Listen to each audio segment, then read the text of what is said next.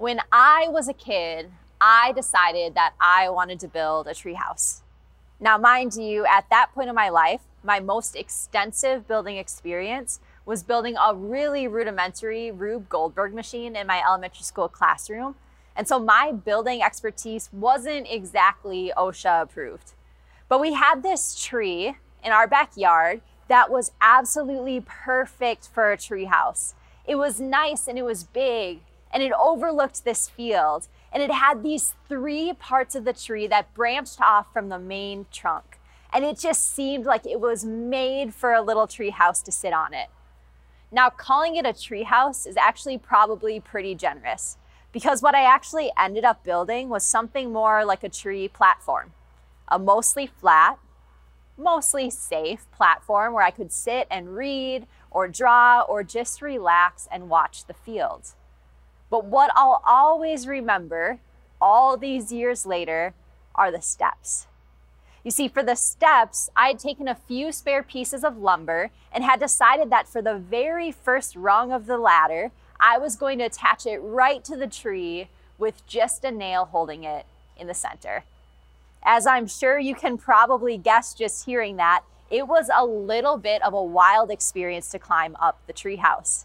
You had to make sure that both your feet were just right on that first step.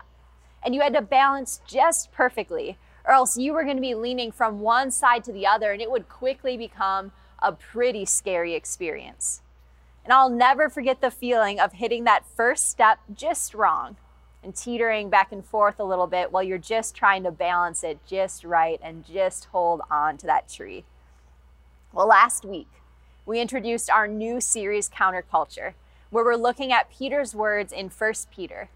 His words to this community that he calls the Parepidemos, the exiles, these people who belong to another community, another kingdom, but at the same time, they're called and living in and working in and playing in a totally different kingdom. In fact, a kingdom whose culture pushed against some of the very things that God had called them to. And if we're honest, sometimes living as exiles it can feel like we're hitting that first step on the treehouse, like we're teetering back and forth a little bit between living for one kingdom and the next one. It can feel dangerous, can feel shaky, and it can even feel a little unbalanced.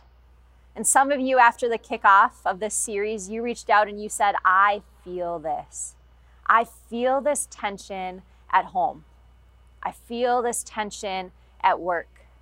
I feel this tension with my friends or with my family. I feel this tension in my relationships. And this idea that we're exiles, that we're called to live a radically different life from the people around us who haven't chosen to be a part of the kingdom of God, it helps to make a lot of sense of some of the ways that you feel as you work and as you play and as you move and as you love in this kingdom, in this world right now. It made sense of the times when you felt left out made sense of the pull that you feel when it comes to certain jokes or entertainment. It made sense of why it just doesn't always feel easy to follow Jesus right where you are. It made sense of this culture and its shifts that you see today. There's a truth that I think we have to acknowledge in this series, and it's this being an exile can be lonely.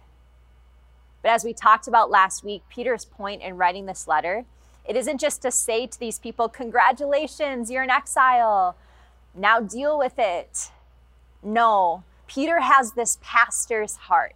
And what Peter wants to do is offer practical guidance, offer an invitation in the midst of living as exiles, and call these exiles and call us as the church today to a new reality and a new way of living. So, what is God's invitation to those of us for whom our status as exiles feels anything but comfortable? For those of us who feel like as we live as exiles in this world and as we try to represent Christ the best we can, who feel like it's shaky ground, like it teeters, or like it doesn't always mean that you fit in really nicely. What's his invitation in the midst of those moments when being an exile makes us feel like we're lonely or acting strange or left out or feeling rejected. Well, if you'd open your Bibles with me to 1 Peter chapter 2, together we're going to read the word of God to this community and discern what it means for us, for our community. And if you don't have a Bible at home, we would invite you to participate with us using the YouVersion Bible app. So let's read God's word together in 1 Peter chapter 2, and we're going to read verses 4 through verses 10. It says, As you come to him, a living stone rejected by men, but in the sight of God, chosen and precious. You yourselves, like living stones, are being built up as a spiritual house, to be a holy priesthood, to offer spiritual sacrifices acceptable to God through Jesus Christ.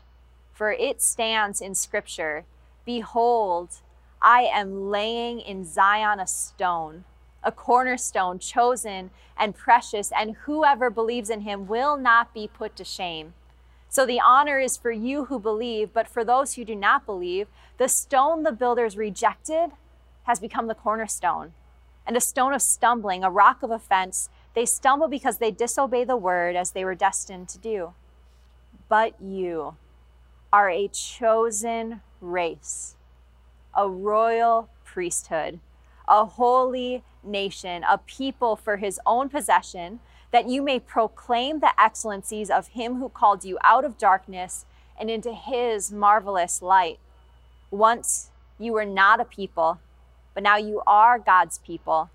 Once you had not received mercy, but now you have received mercy. You see, this whole section in Peter's letter to these five exile communities spread all throughout Asia Minor is this it's an invitation. It's an invitation to approach the holy, living God in worship, and in doing so, to have ourselves and our lives utterly transformed. What an invitation! We also find in this passage that we are invited to tell the whole story about ourselves. The story here is not that we don't belong, the story is that we do belong but we just belong to another kingdom. You see, it's really easy for us to get caught up in our status as exiles and to feel lonely and rejected. But the fact of the matter is that we are not lonely or rejected from the kingdom that we belong to all along, just from this culture. So Peter says that the story is not that we've been rejected by men, the story is that we're chosen and we're precious to God. The story is we do have a place where we belong. We do have a place where we've been invited to call home. We have a home. And we're chosen and we're precious for a purpose. Peter says here in verse 5 You yourselves, like living stones, are being built up as a spiritual house to be a holy priesthood to offer spiritual sacrifices acceptable to God through Jesus Christ. And so Peter borrows this temple language from the Old Testament to tell us that we are a place where God dwells. When we gather together with other believers, whether it's here in worship this morning or throughout the week, that gathering, it is no small thing. In fact, all throughout the New Testament, this language is used to say that when we gather together in community, we become a place where the Holy Spirit literally dwells. It's this place where we experience and we offer and we are offered the opportunity to commune with the living God a place where we're transformed more and more into the people that God has always intended for us to be. And just as the Old Testament contained these stories about the temple and the temple life, in that time, this physical place where God's presence was said to dwell, we become, as God's people, as we're built into this temple, as living stones, we become epicenters of forgiveness and grace and mercy. And in our own lives and the interactions with the people around us, we carry with us the presence of this God who does live and who does move and who does still breathe among us. And so, while we sojourn on this earth, we don't just sit in sadness and wait for the coming of the King, but rather we are invited to experience daily the presence of the King and our rightful kingdom in our own lives and in all the lives that we have an opportunity and an invitation to touch. And so we belong as temples of the Holy Spirit together. And we carry that presence with us into our everyday interactions. It's an invitation to spread the presence of God. 1 Peter 2 5 also calls us a holy priesthood, which tells us that we are a conduit of God's mercy and of God's forgiveness. You see, in the Old Testament, the priests were the people who would bring the cares and the concerns of the people before God and the only ones allowed to go behind the curtain of the most holy. They, priests themselves, would bring the people's confessions, their requests, their laments before the living God, and they would mediate the relationship between God and his people. And when they would return from having been in the temple, they would communicate God's forgiveness. They would help to discern God's sacred writings to God's people and they would bless God's people as they went. What I think is so beautiful about this passage is that Peter is communicating that that job it's no longer available just to a select few.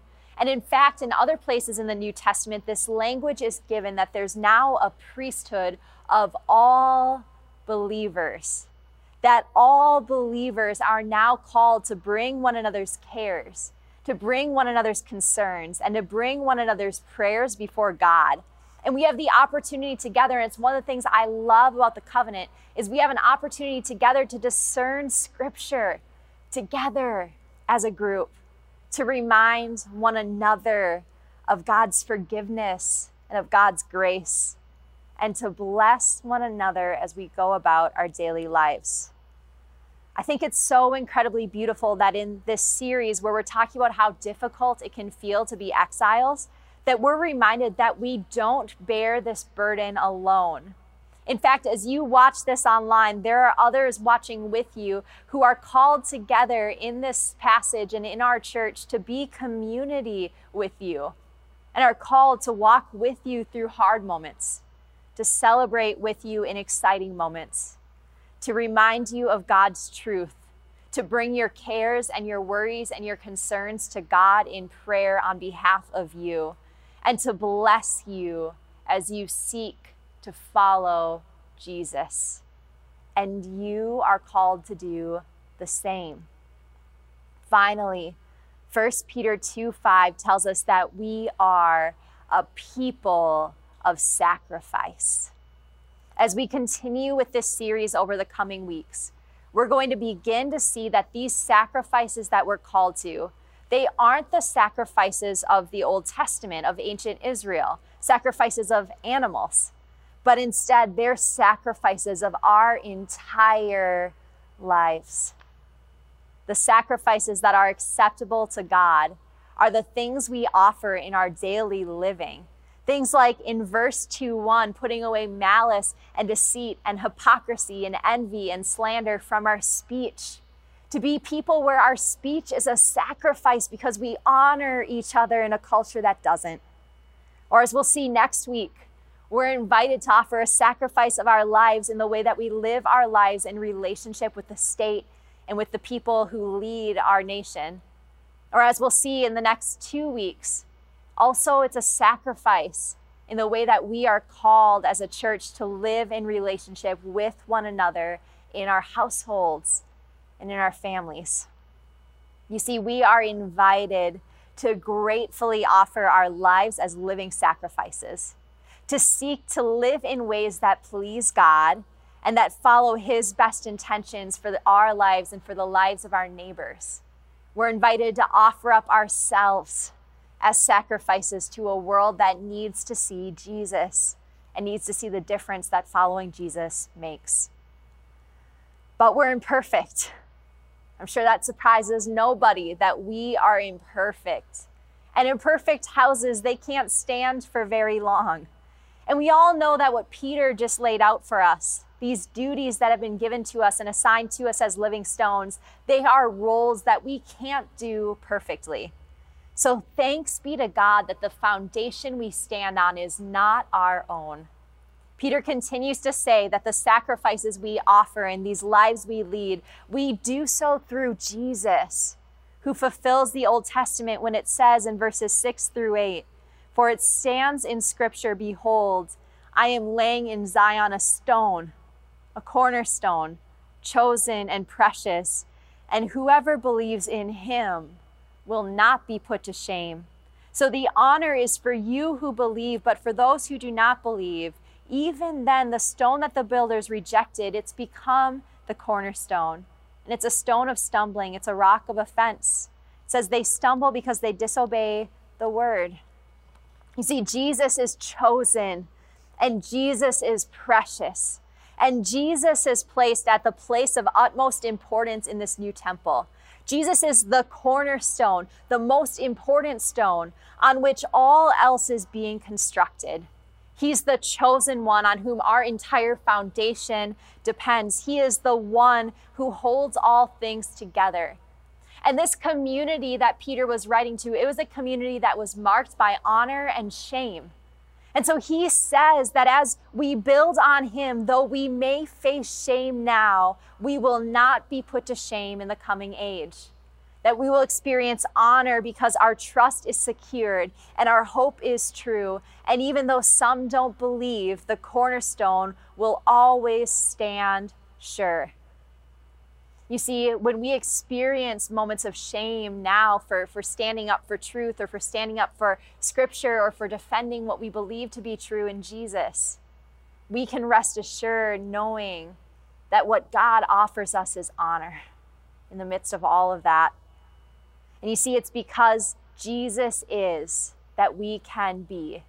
It's because Jesus is chosen and was chosen by God and was God's perfect sacrifice that we can be chosen by God and that we can live lives of sacrifice. It's because Jesus is precious to God that we can be precious to God. It's because of Jesus' death and resurrection that God can look at us and see us as sons and daughters that he can call us too precious. And it's because Jesus is a suffering servant that we can be suffering servants in our own lives. It's because Jesus showed us the way to go. It's because Jesus gave us an example to follow. It's because Jesus invited us to be his disciples and to learn from him. And he said his yoke is easy. And that we can follow after Jesus and experience the life that we long for the most. It's because Jesus is that we can be. it's because of that that we can give our lives for the sake of the word, even in a culture that pushes against it, so that we can then go on to impact the world ourselves. Peter tells us in verses 9 and 10 he says, But you are a chosen race.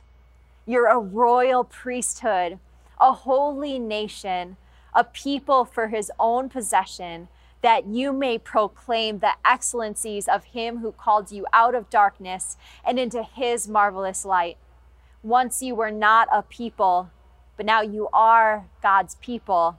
Once you had not received mercy, but now you have received mercy. You see, in this, Peter is hearkening back to perhaps one of my favorite passages in the Old Testament.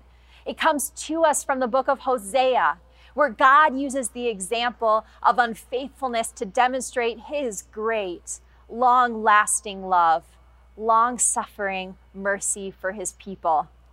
In Hosea 2, verse 23, it says this, and it's just so radically beautiful. God says, I will plant her for myself in the land. I will show my love to the one I have called not my love. I will say to those who are called not my people, You are my people. And they will say, You are my God. Like Israel in the days of old, we are now God's chosen people. We're the ones who have been called out of the darkness of our past lives and out of the darkness of this world in order that we might shine like a light to the culture around us. You see, our purpose is not to live strangely for the sake of living strangely, but it's to live strangely in a world that's already strange because we belong to the house and the nation and the family of God. And we live our lives in response to Him alone. We are accountable only to our King, and we demonstrate our allegiance to the one who is truly worthy of all of our worship and all of our sacrifice. In this passage, there is really, really, really good news. And it's that we are not exiled alone.